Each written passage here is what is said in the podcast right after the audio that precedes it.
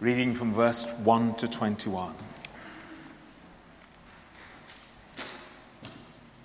When the day of Pentecost had come, they were all together in one place. And suddenly, from heaven, there came a sound like the rush of a violent wind, and it filled the entire house where they were sitting. Divided tongues as a fire appeared among them, and a tongue rested on each of them. All of them were filled with the Holy Spirit and began to speak in other languages as the Spirit gave them ability. Now there were devout Jews from every nation under heaven living in Jerusalem. And at this sound, the crowd gathered and was bewildered because each one of them heard them speaking in the native language of each. Amazed and astonished, they asked, Are not all these who are speaking Galileans? And how is it that we hear each of us in our own native language? Parthians, Medes, Elamites, residents of Mesopotamia, Judea, Cappadocia, Pontus and Asia, Phrygia and Pamphylia, Egypt, and the parts of Libya belonging to Cyrene, and visitors from Rome, both Jews and proselytes. Cretans and Arabs, in our own languages, we hear them speaking about God's deeds of power. All were amazed and perplexed, saying to another, one another, What does this mean? But others sneered and said, They are filled with new wine. But Peter, standing with the eleven, raised his voice and addressed them Men of Judea and all who live in Jerusalem, let this be known to you and listen to what I say. Indeed, these are not drunk, as you suppose, for it is only nine o'clock in the morning. No, this is what was spoken through the prophet Joel. In the last days it will be, God declares, that I will pour out my spirit upon all flesh, and your sons and your daughters shall prophesy, and your young men shall see visions, and your old men shall dream dreams. Even upon my slaves, both men and women in those days, I will pour out my spirit, and they shall prophesy. And I will show portents in the heaven above, and signs on the earth below blood, and fire, and smoky mist. The sun shall be turned to darkness, and the moon to blood, before the coming of the Lord's great and glorious day. Then Everyone who calls on the name of the Lord shall be saved. This is the word of the Lord. Thanks be to God.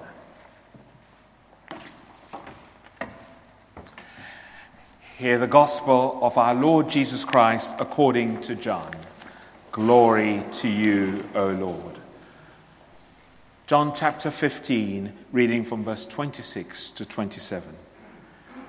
When the advocate comes, whom I will send to you from the Father, the Spirit of truth who comes from the Father, he will testify on my behalf. You also are to testify because you have been with me from the beginning. This is the gospel of the Lord. Praise to you, O Christ. And so, Lord, we thank you for your presence here. Spirit, Breathe over the words I speak that your people hear you and you alone. In Jesus' name, amen. Please be seated. I will put my spirit within you, and you shall live. When Ezekiel heard those words in the vision of the valley of dry bones that you saw right at the beginning of the service, he understood it in terms of what he'd just seen just absolutely saw before his eyes. The breath, the wind, the ruach, the spirit that gave life in the beginning of the creation of the world put breath, new life in the new bodies formed from the dry bones. This was, of course, 600 years before Christ. But Ezekiel tantalizingly makes a prophetic reference also to the resurrection that Jesus is going to bring not just for himself, but all who believe in him. Thus says the Lord God I am going to open your graves and bring you up from your graves, O my people. But those words from Ezekiel, I will put my spirit within you, and you shall live, come to pass in a way which is equally astounding, even more astounding, as the vision of the dry bones come to life. 120 people we know gathered together to pray and they experienced a sound like the rush of a violent wind, and it filled the entire house where they were sitting. Divided tongues as a fire appeared among them, and a tongue rested on each of them. All of them were filled with the Holy Spirit and began to speak in other languages as the Spirit gave them ability. And there's a joke in this. Did you know that? Do you remember the Tower of Babel? Mankind spoke with one voice, God gave them different tongues to divide them. And now he's given different tongues and, different, and tongues of fire divided to unite them in the Spirit. It's an ironic joke by the Lord, an aside. But God breathed His Spirit. God poured out His Spirit on the living people, the living men and women in that upper room, giving them His presence and the ability to prophesy, to dream dreams, to see visions, and the ability to do signs and wonders in His glorious name. And Peter describes it later in Acts 2 that what happened was what God had prophesied through Joel in the last days it will be, God declares, that I will pour out my spirit upon all flesh. And linking it back to Ezekiel, God said, I will put my spirit within you, and you shall live. Thank you, Jesus. Thank you, Father. Thank you, Holy Spirit. Thank you. Do you feel His? And He's still here, alive with us making us come alive in our souls as we worship and open up ourselves to Him. And the coming of the Holy Spirit to live within you and me as followers of Jesus is what makes Christianity unique, so special, so different. What it's what gives us hope as God's people in any circumstances, even these dystopian days of the pandemic when everything has been turned upside down. God's presence within you gives you hope. At the beginning of the service, I said that Ezekiel 37, the valley of dry bones, reminds us powerfully of a fundamental lesson that when the Spirit is present, God's people are enabled to live. When the Spirit is present, God's people are enabled to live. It was the only basis on which hope could be felt by the despairing exiles in Babylon, by the rivers of Babylon. There we sat down and wept. But the Spirit of God lifted them up. They knew there would be a return. They knew that God had not abandoned them. And it remains the only basis of hope for us today as God's people. In the Ezekiel vision, God says He's going to put life into the dead. And in Acts 2, God shows that the coming of the spirits brings life into the spiritually dead and moribund. The disciples were transformed from cowering behind locked doors because they were still frightened of the authorities. They were still wondering what was going to happen now that Jesus, their rabbi, had been taken away. But they were transformed. They became bold without fear of proclaiming the goodness of God, even when expressly forbidden, even when they were beaten, stoned, jailed, punished, threatened with death. They become alive with the power of God, and we see the effects it had on them and that community. That day, about 3,000 persons were added. One day, 120, 3,000. They devoted themselves to the apostles' teaching and fellowship, to the breaking of bread and the prayers. All came upon everyone because many wonders and signs were being done by the apostles. All who believed were together together like this, and all and had all things in common, they would sell their possessions and goods and distribute the proceeds to all as any had need. Day by day, as they spent much time together in the temple, they broke bread at home and ate their food with glad and generous hearts, praising God and having the goodwill of all the people. And day by day, the Lord added to their number those who were being saved. Pentecost is literally when the church began. It marked the revival of the earthly ministry of Jesus through his disciples doing what he did in his lifetime. Jesus died, resurrected, ascended. They stayed. But they Pentecost marked the beginning of a new wave of ministry in the way Jesus had done. And it's why we still mark Pentecost as the beginning, as the birthday of the church.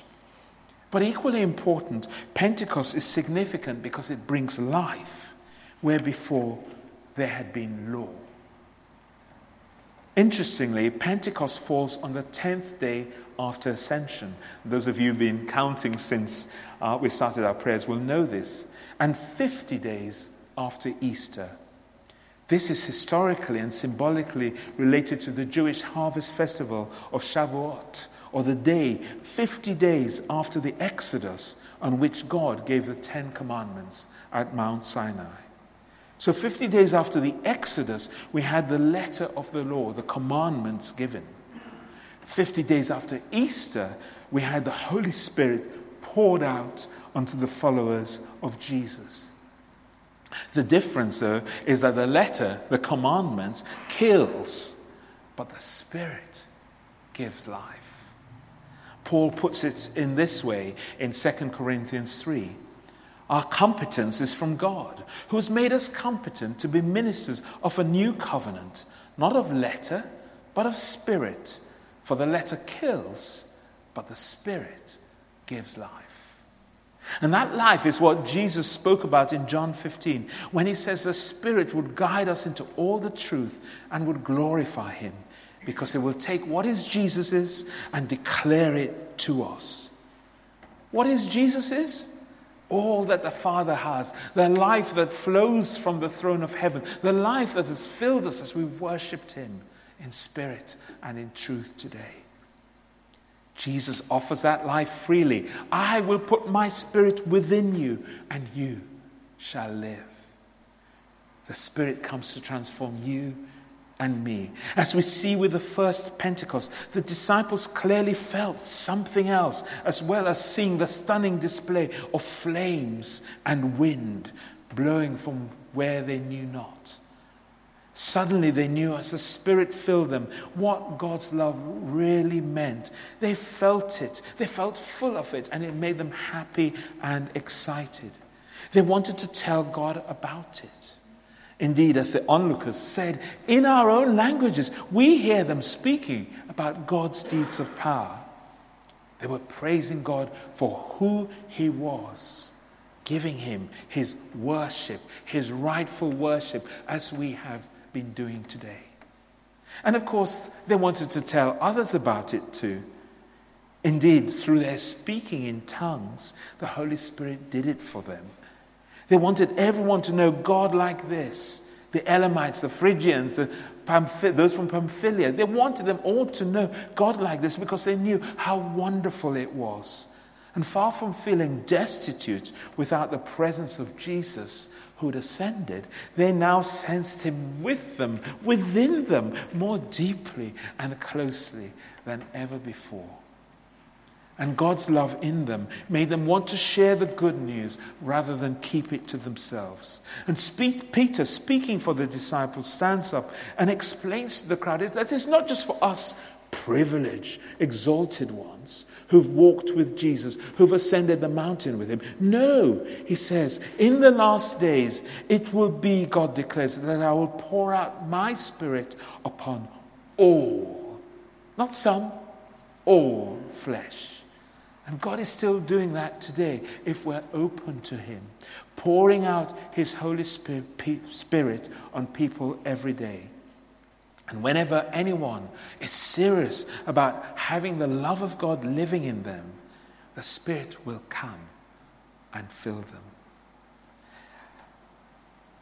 I don't, God orchestrates this thing. I found this testimony from a previous church member, and I, I'm going to quote it God's given me a spirit of joy.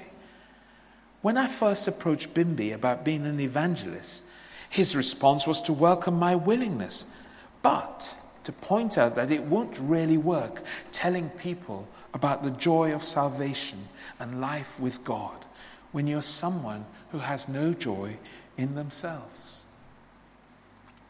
I can see now how prophetic that response was. After much praying and seeking after a further anointing of the Holy Spirit, in the last couple of months, I've been given it.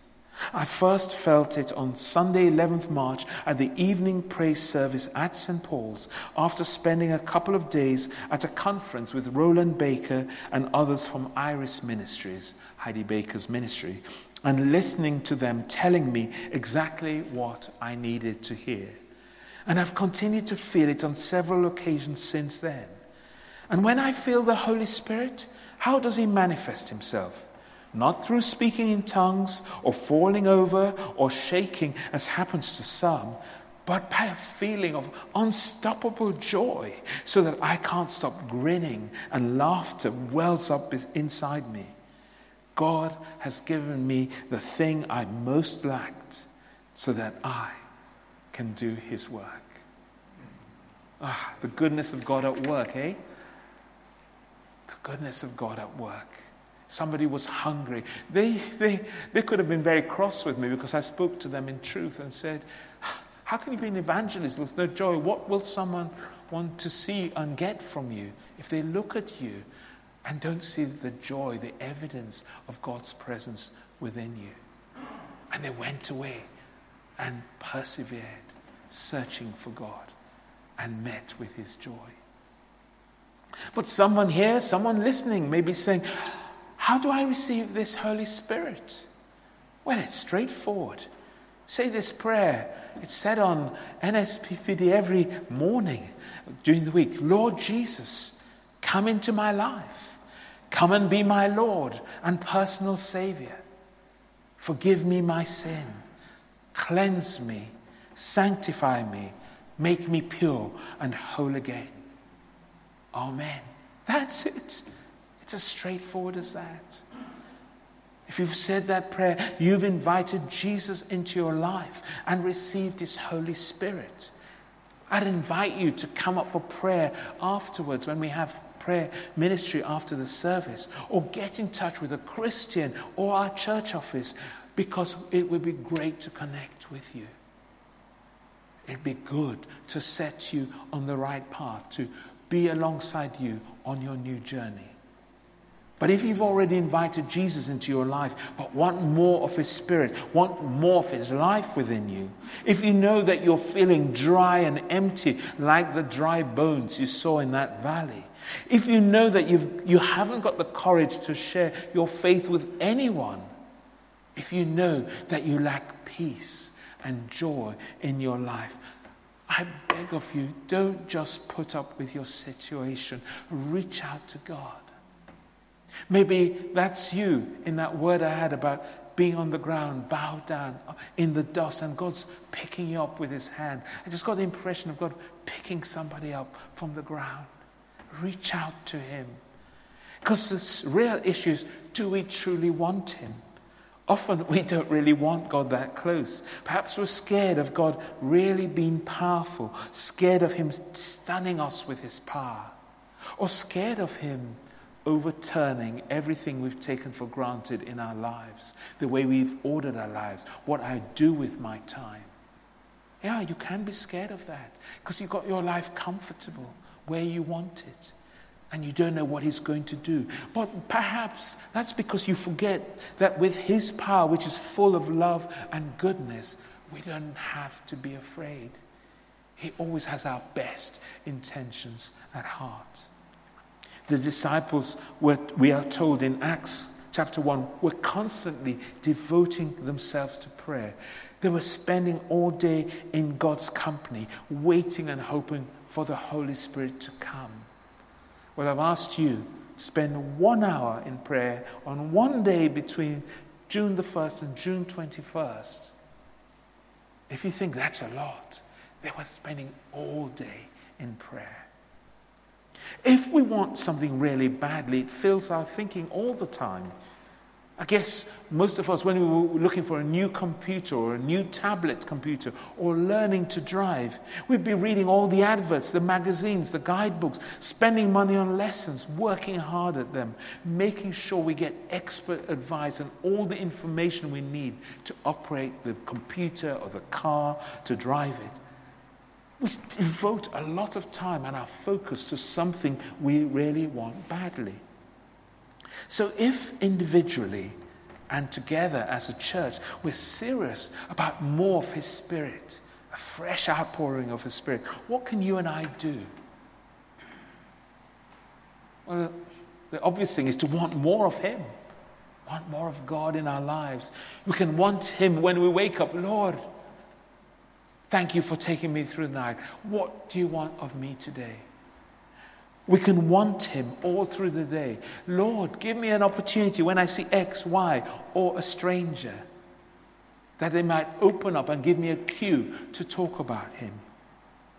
We can want Him when we go to sleep at night. We say our prayer, asking Him for His presence, for His dreams, for His visions. We can want it so much that we start listening to God and getting our lives ready to receive His gift. We can put God at the center instead of somewhere squeezed in at the edge of our life. And God will come to us, filling us with His Holy Spirit and transforming our lives. I'm going to ask Victor Britton Wong to go to the lectern mic now, just to share a testimony of, of something that happened recently to him.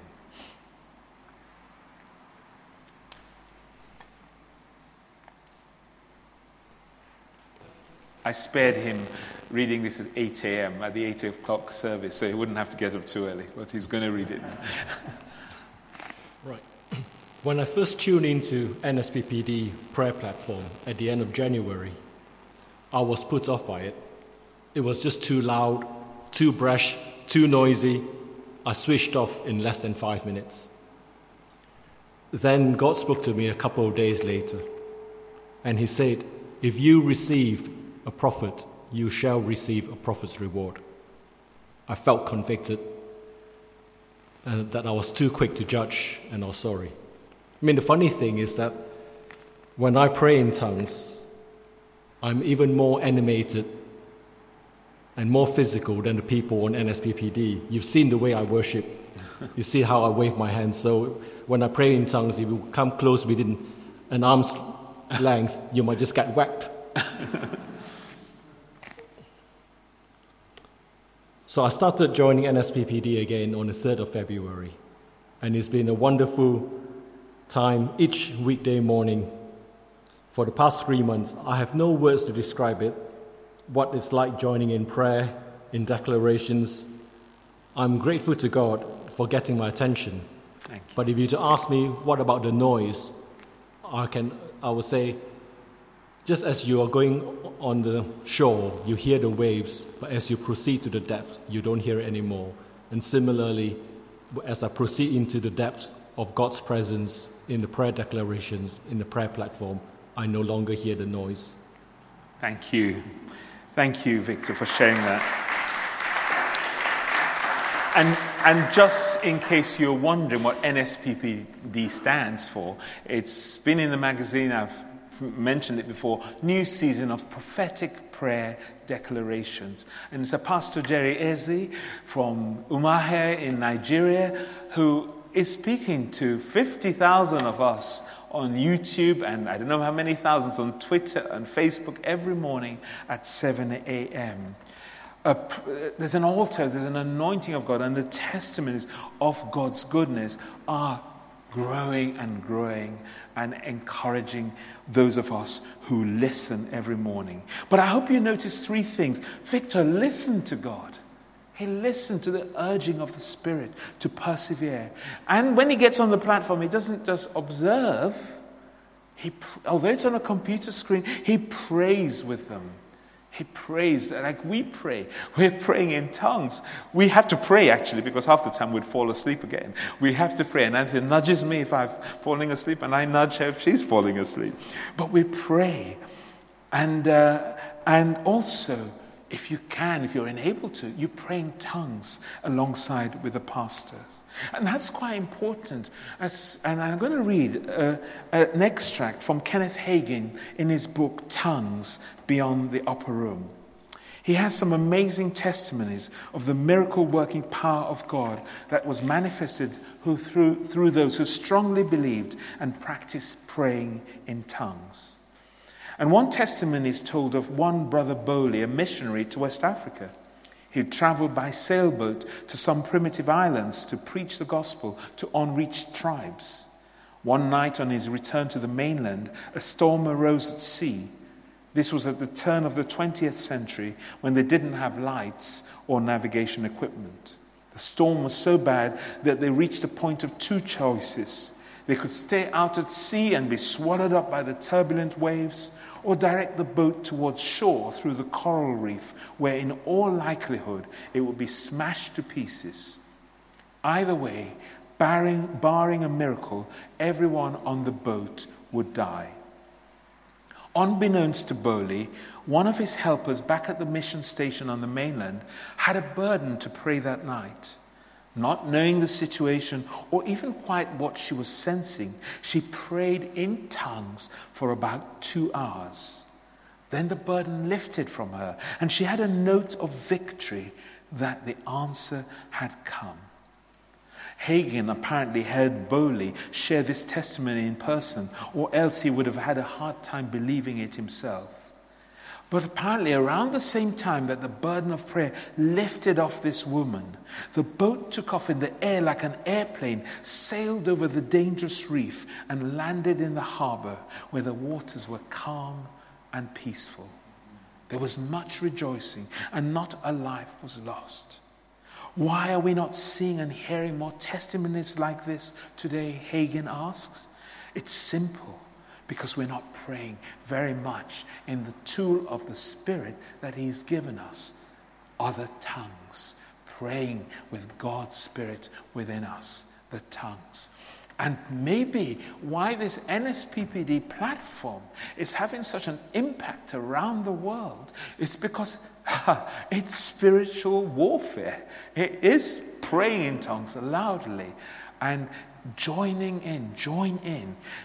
Join in if you can, if you decide to go onto that platform. Look at our previous emails from the church. We've often provided links.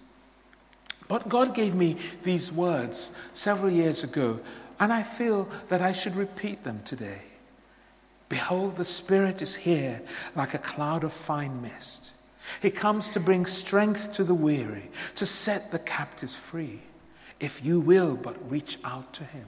He comes to flood our hearts with the love of God so that His love flows from us to restore a hurting creation. Do you want Him?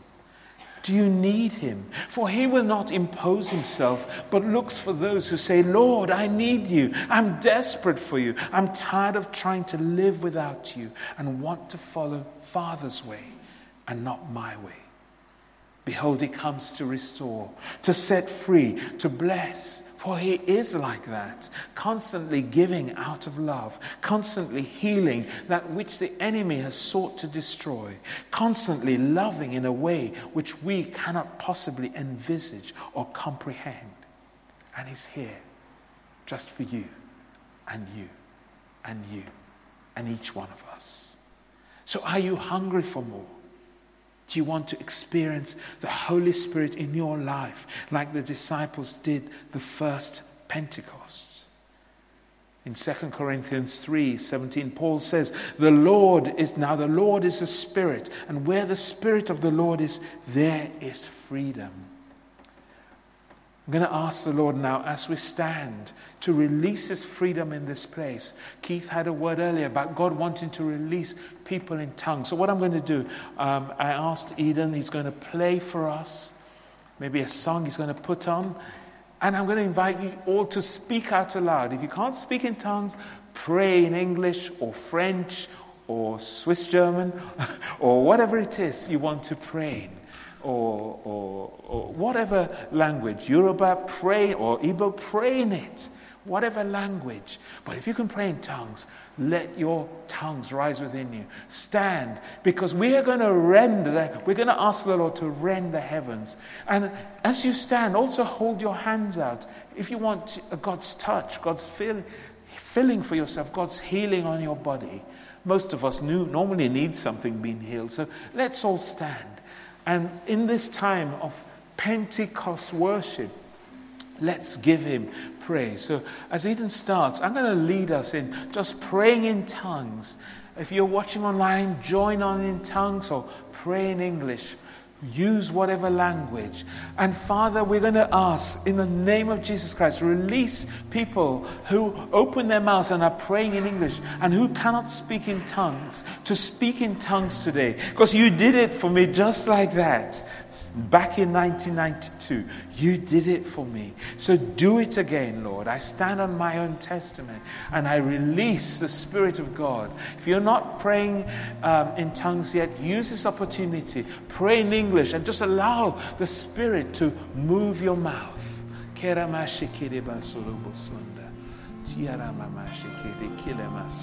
Whichever song you feel's right.